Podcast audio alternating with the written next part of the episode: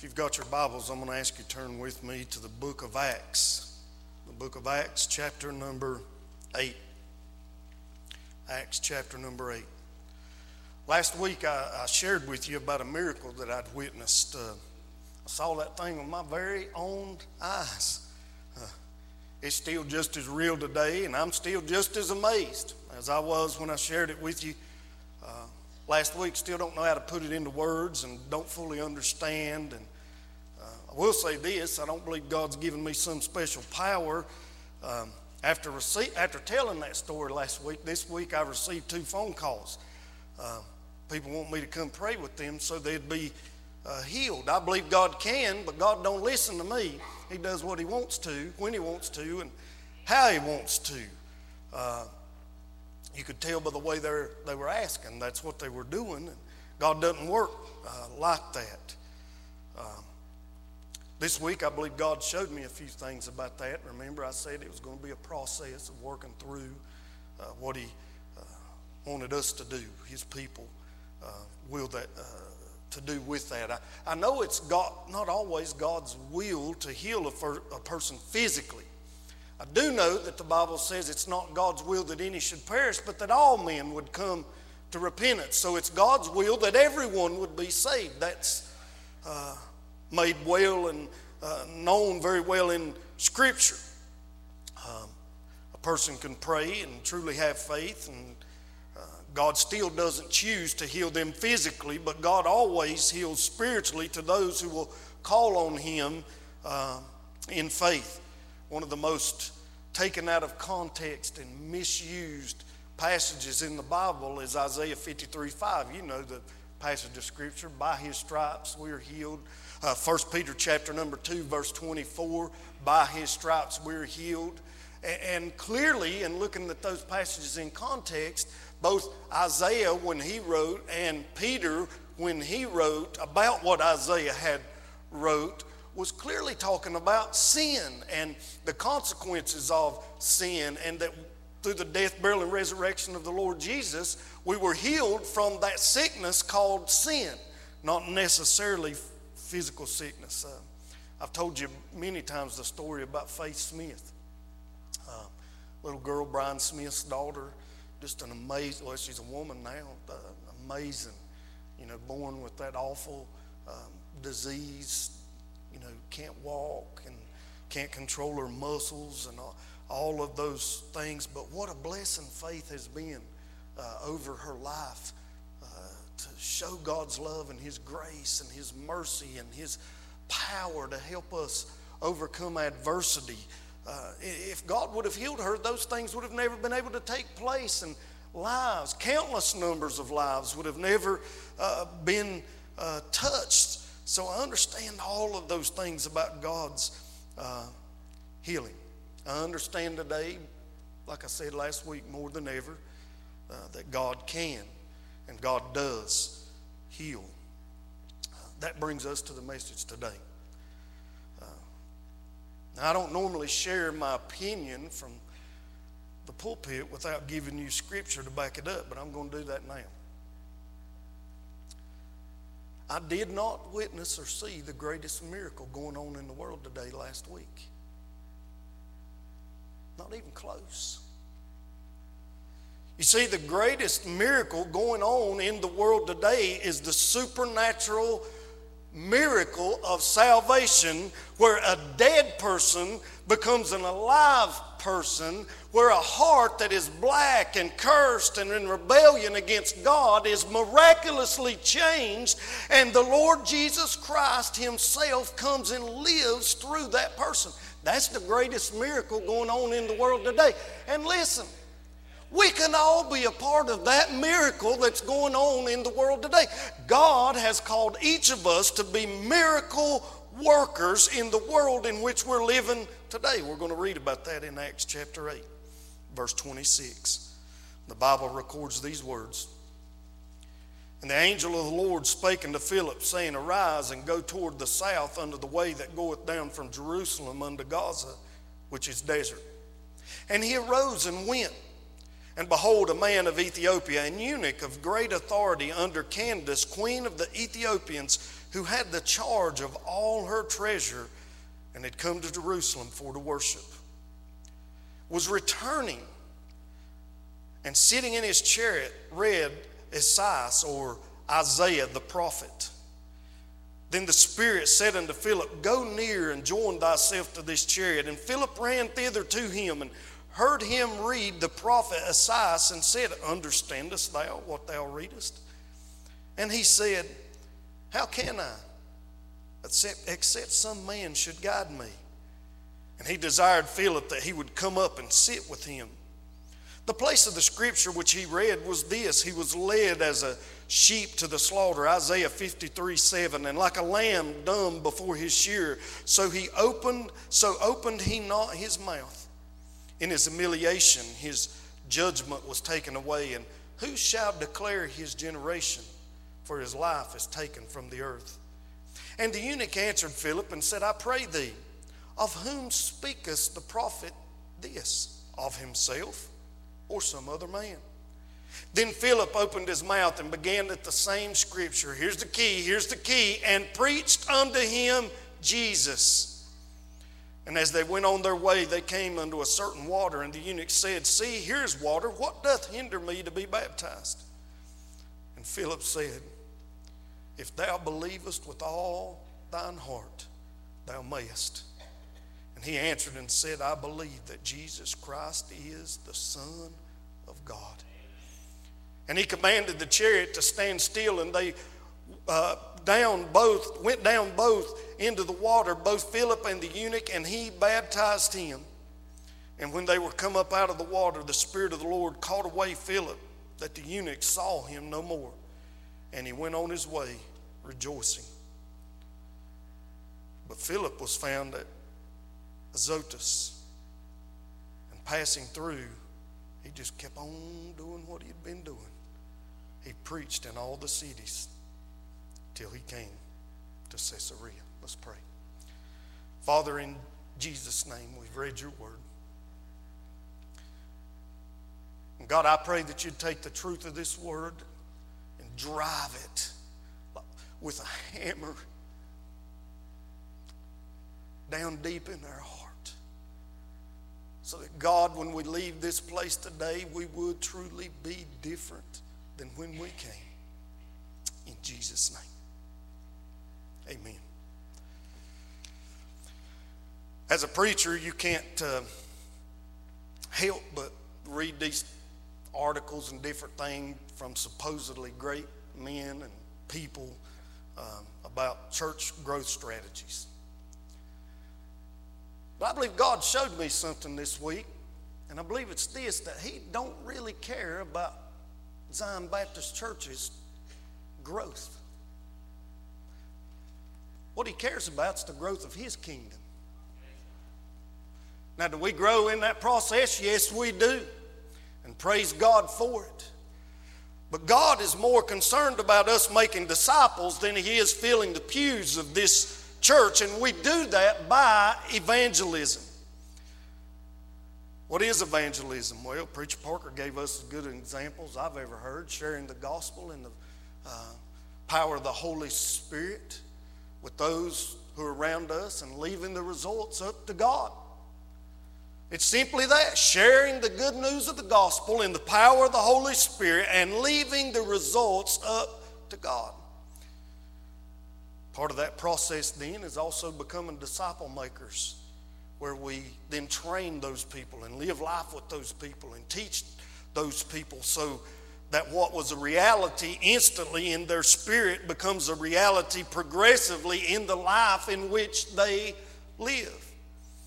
There were several methods of evangelism in the Bible, uh, life of the early church, the book of Acts, 35 years roughly there that it covers.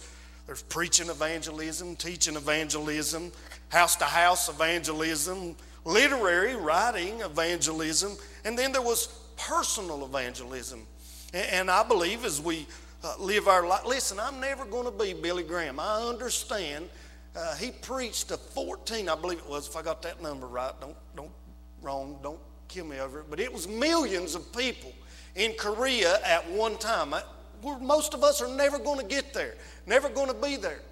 But what we can do, every single one of us, is be part of that miracle of personal evangelism where as we go, those people that God places in front of us, that we share the gospel with them in the power of the Holy Spirit, leaving the results up to God, and then we can stand back and watch God work. And every single one of us in this room can be a part of that strategy. In our text, today that we read. We've got everything that's needed for the salvation of a person the lost person, the Christian, the Word of God, and the guidance of the Holy Spirit. So, this morning, as we think about that thought, the miracle, the greatest miracle in all the world of seeing souls being saved, the miracle of personal evangelism, uh, I want to look this morning at four essential parts of that miracle uh, sharing the gospel in the power of the Holy Spirit and leaving the results up to God. And let's see if we can learn something that'll help us today. Number one, we see a searching sinner. If you look there in your Bible, uh, Acts chapter number 8, uh, right there in verse 26 and and then on down into verse number 27, the Bible says, And he arose and went, speaking of Philip, and behold, a man of Ethiopia, an eunuch of great authority under Candace, queen of the Ethiopians, who had the charge of all her treasure. So he, he, he kept up with all the money. He was in control of that. He was the steward of that for her. She had came to Jerusalem for to worship, and he was just along for the ride. He was returning and sitting in his chariot reading Esaias or uh, uh, Isaiah the prophet. So we see a searching sinner. I mean, he's been to Jerusalem. He's probably saw the early church there, and he probably saw some people being baptized. How do we know? Because later on he says, What doth hinder me from being baptized? He may have seen them going around telling people about Jesus. I don't know what all he saw. But one thing I do know is that something pricked his heart to open up the Word of God that they had at that time. They only had the Old Testament, they didn't have the New Testament. But I'm going to tell you something, brother. Jesus is right there in the middle of the Old Testament, just like he is in the New Testament. and he opened that up and he began to read, but he did not quite understand what he was reading. As a matter of fact, he did not quite understand what he really needed. So it took someone, but we find a searching sinner. Well, I want to tell you something, church.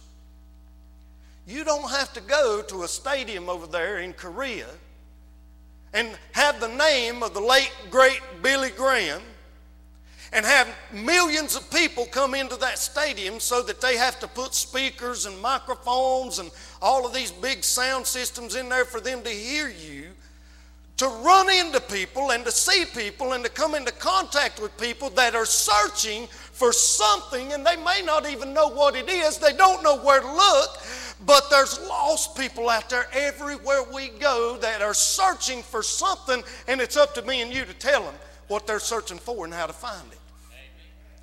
So we see in this passage of Scripture a searching sinner.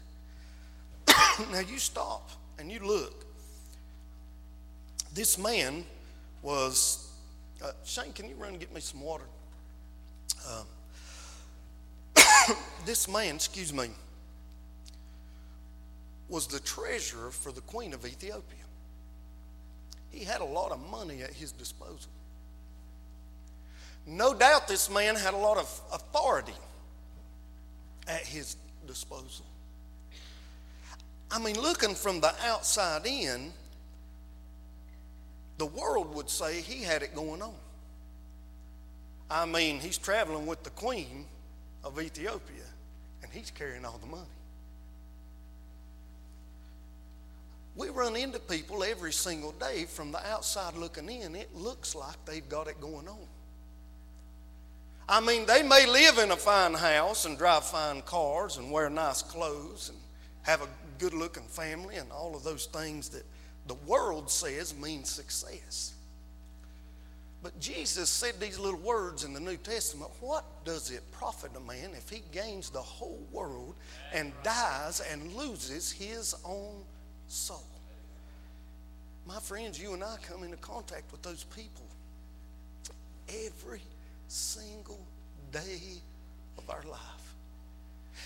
And I'm afraid that in the world in which we live, we forget that God has called each one of us to take part in that miracle called personal evangelism. So, what do we do? Well, we pay the preacher and expect him to do the job. But that's not God's plan. As a matter of fact, his plan is for you to pay the preacher so that he'll teach you how to do the job. Amen and amen. And then for you to get up and go out there and do it. So I'm a banker, I'm not a preacher. Well, there's people down at the bank that need to hear the gospel. Oh, good gracious. God wanted to drive that point home. Hey, I'm a truck driver. I'm not a preacher. Well, I'm going to tell you, you stop at them truck stops on along the interstate, there's a lot of people in there that are searching sinners that are looking for something and they don't even know what it is they're looking for. And I'll never come into contact with those people. Oh, God called me to be a teacher, and we got that separation of church and state thing. You throw that separation of church and state thing right out the window. That's not in our Constitution. You share the gospel down at that schoolhouse because there's people that need to hear. Everywhere we go, we've run into sinners that need a Savior, and the only way they're going to hear is if we tell them. And I'm going to tell you what, I, I would not want somebody to die and go to hell. God had given me the opportunity to tell them, and they did not hear. God brought that all together. You know the story in the Bible about old Zacchaeus, don't you? Uh, this one especially rings true with me. Old Zacchaeus was a short man. Don't nobody be putting no milk crates behind the pulpit again. Thank you, Miss Shane. All right. Uh, Zacchaeus was a short little feller, so he couldn't see Jesus. Right? In the crowd, kind of like me. You get Stephen in front of me, I either got to go around him or get up on something tall because I can't see.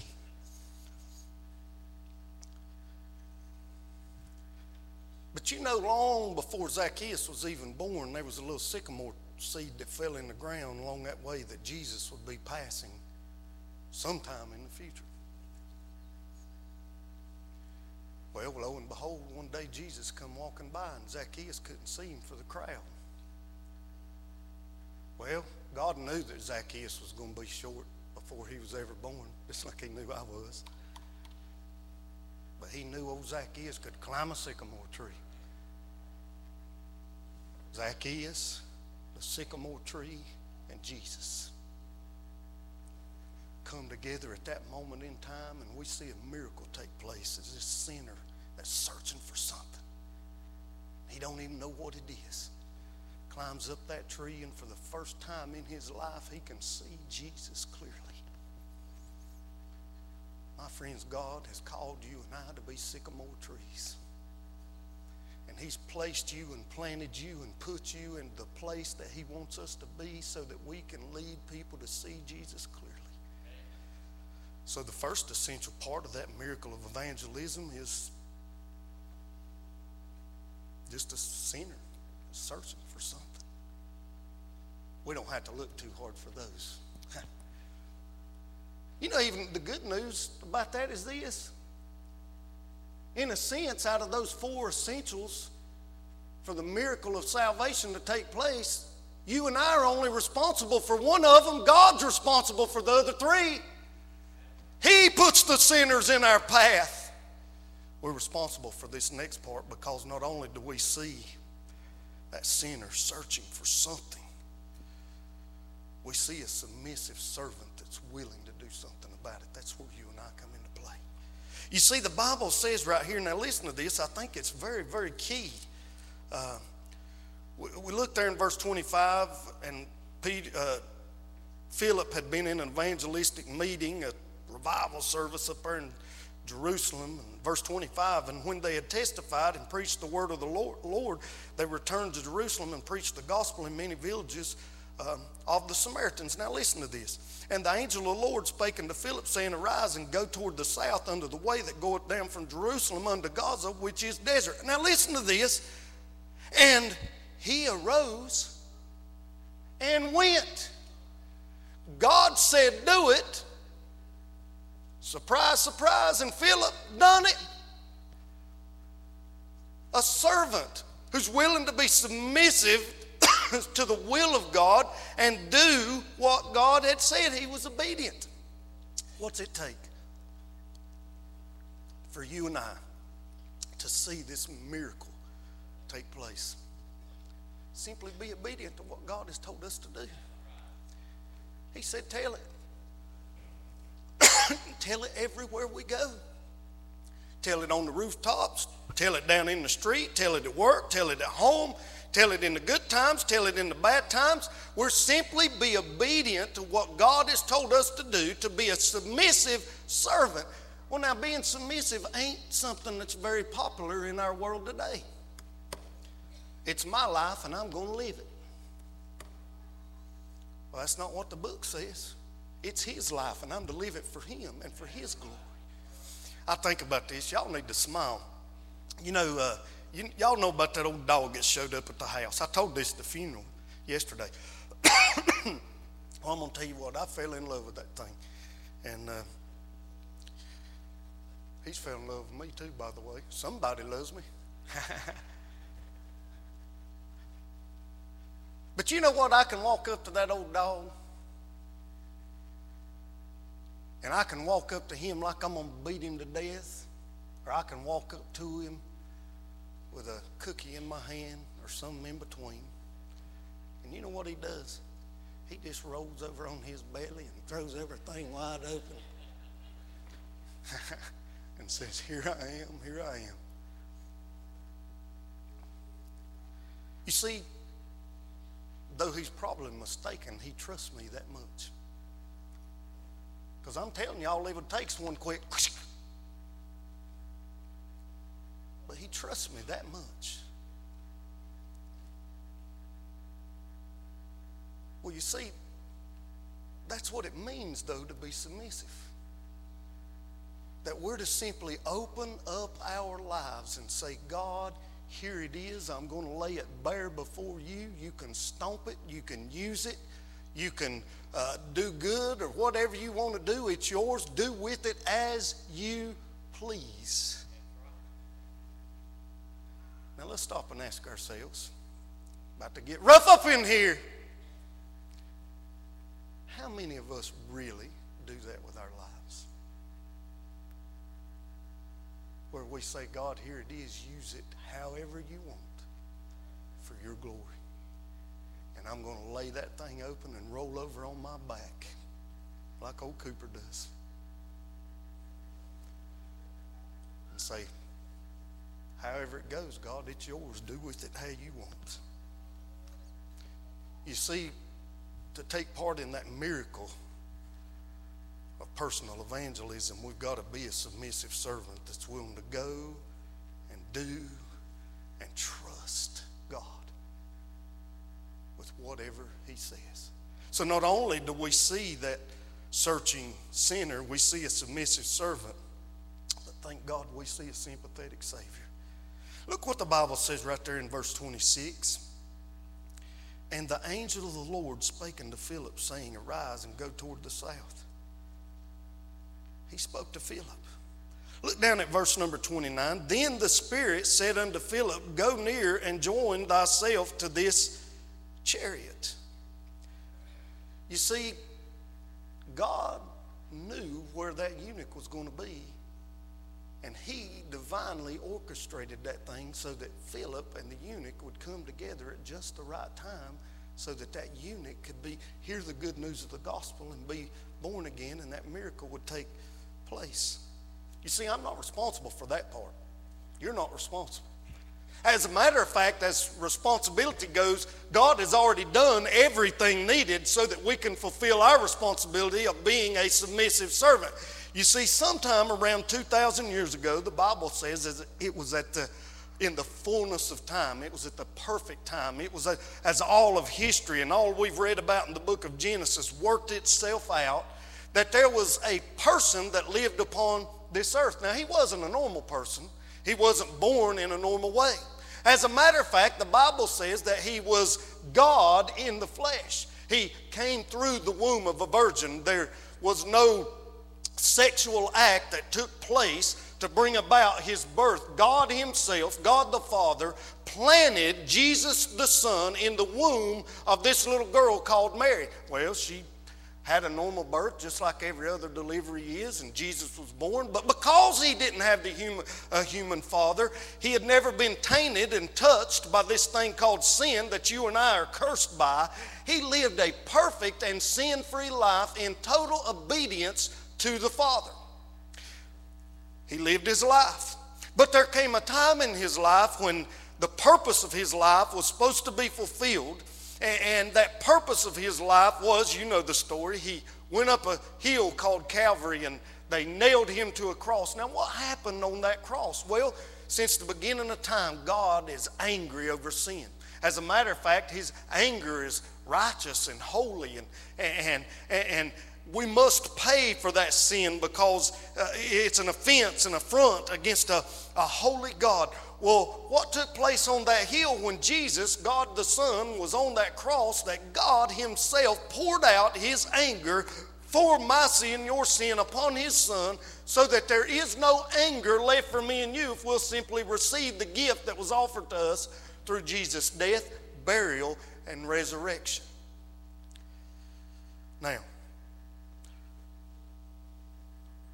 Stop and think about that. What kind of love is that?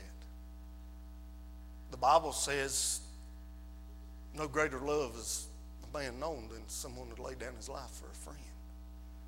Well, that's exactly what Jesus did. He laid down his life, took the punishment of my sin, your sin, the sin of the world upon himself. My friends, that's a sympathetic Savior right there who loves us and I say all that to say this everything needed for a person to experience that miracle of personal evangelism, for you and I to be miracle workers in the world in which we live, has already been done. So we see a Savior that's sympathetic to the suffering of men, done something about it, directed Philip to go to this Ethiopian who he knew was searching for something that he didn't even know quite what it was, and the two came together at the exact right moment. And then lastly, we see a spectacular salvation take place. Look what the Bible says here in verse 35. Then Philip opened his mouth and began at the same scripture and preached unto him Jesus.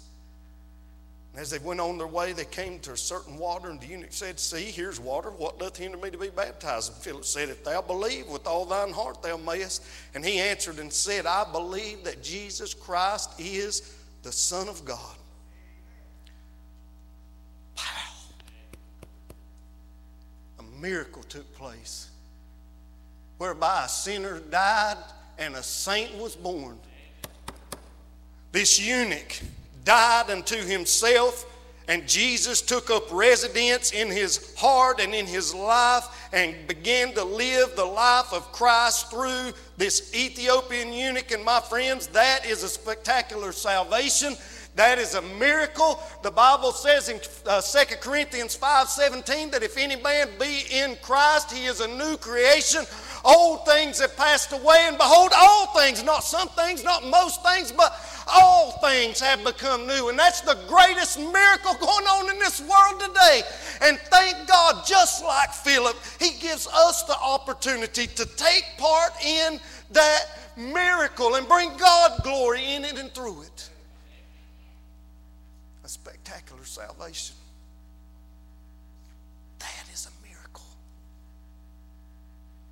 So don't you, don't you, don't you get caught up in something about some person laying in a hospital bed. I don't care if their pulse is stopped and they can't find a heartbeat.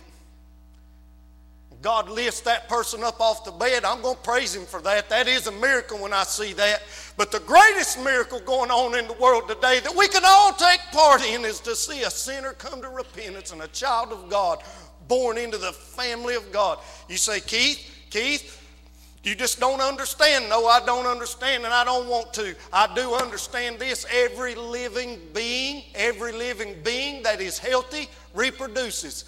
Every living being that is healthy reproduces. So if you take an apple tree and that apple tree's healthy, for long you're gonna have little apple trees and them things is gonna grow up. You take an old dog, mutt, purebred, don't matter. If he's healthy, guess what they're gonna do? They're gonna get together and they're gonna reproduce. So the question this morning that we've got to ask ourselves, we've seen the four essential elements of the miracle of salvation. We've got to ask ourselves, am I healthy? Because if you're not reproducing, then you're not healthy.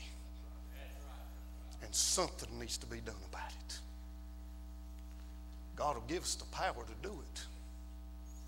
But we've got to be that submissive servant that's willing to do it. I'm going to close with this.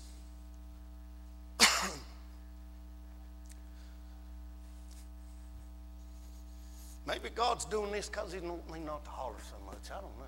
Shane over here nodding her head. God showed me so much this last week. Preacher Ralph, I don't know. It's so much I almost can't take it in. I've been a Christian now for 24 years, September 16th. So there's a lot going on. Uh,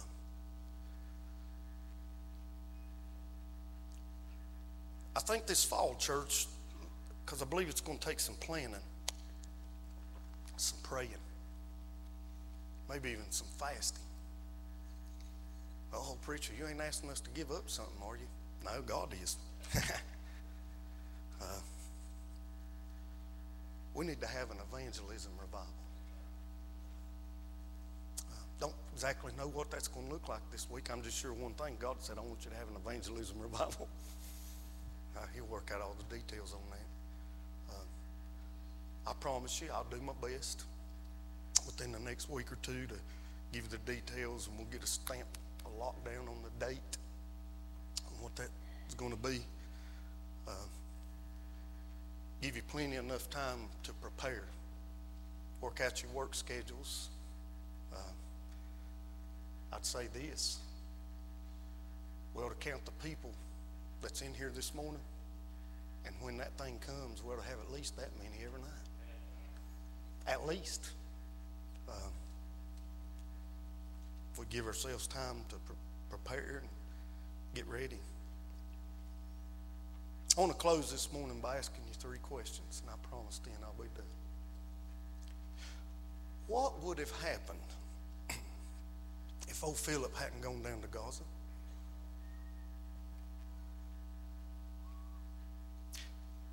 What would have happened if he'd have said, Well, God, I'll go, but let me do it later when I ain't so busy?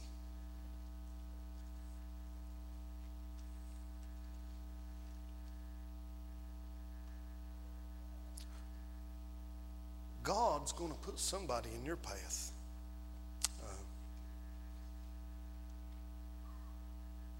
The third question is this Will you be their Philip? And be that submissive servant so that we can experience that miracle called salvation?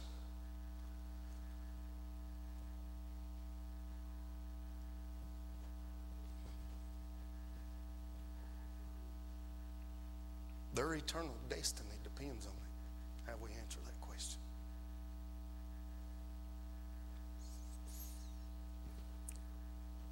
Three parts is up to God. But that one's all on me and you. If you've not been doing that, why don't you just make the decision this morning and say, God, I want to be a healthy Christian that shares my faith and reproduces? I, I don't understand why anybody wouldn't want to be that person. I can promise you this greatest thrill of my life is when I've been able to lead somebody to the Lord and see them come to faith in Christ. Maybe not as dramatic, preacher, seeing a person that's dying get up off the bed. But I'm going to tell you what, it, in its way, it's probably more powerful, at least in my life. You get to watch that person begin to grow. Uh, man, I'd want to be a part of that. Greatest miracle in all the world. A miracle of personal evangelism. Let's pray. Father, we love you. God, we're thankful that your word both convicts and guides. And God, I pray that you take the truth of your word this morning and convict and guide. God, there may be somebody here this morning, the gospel in its own way has been presented uh, that needs to do what the eunuch did and say, What doth hinder me from being baptized? God, I pray that you'd lead that person to step out in courage and faith and come down here and say, Preacher, I want to be saved. Just like the Ethiopian did, I believe that Jesus is the Son of God. Lord, I know there's many in here. They're not sharing their faith. God, I pray that by the power of the Holy Spirit, you came so that sick people could be made well. That, Father, you'd lead them to get well today and make that decision that from this day forward, I am going to be a personal soul winner, an evangelist, a miracle worker in this world in which we live. Work all that out, Father, we pray. In Jesus' name, amen. I'm going to ask you to stand at this time. You've already heard the invitation. If you're here this morning and you want to see miracles take place, I believe all you got to do is come down here and say, Lord, I'm willing to be obedient. I want to see miracles take place in my life and come.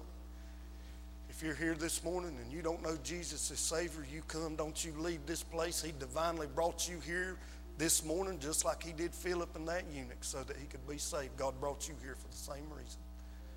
Uh, whatever it is, don't you leave here, please, without doing business with God. You come.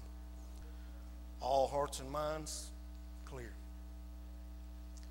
Let's go sow some seeds and reproduce for the glory of God. Let's pray. Father, we love you. We thank you for your word. We thank you, Father, that you don't leave us clueless. But God, we can open up the word and see what thus saith the Lord anytime we choose.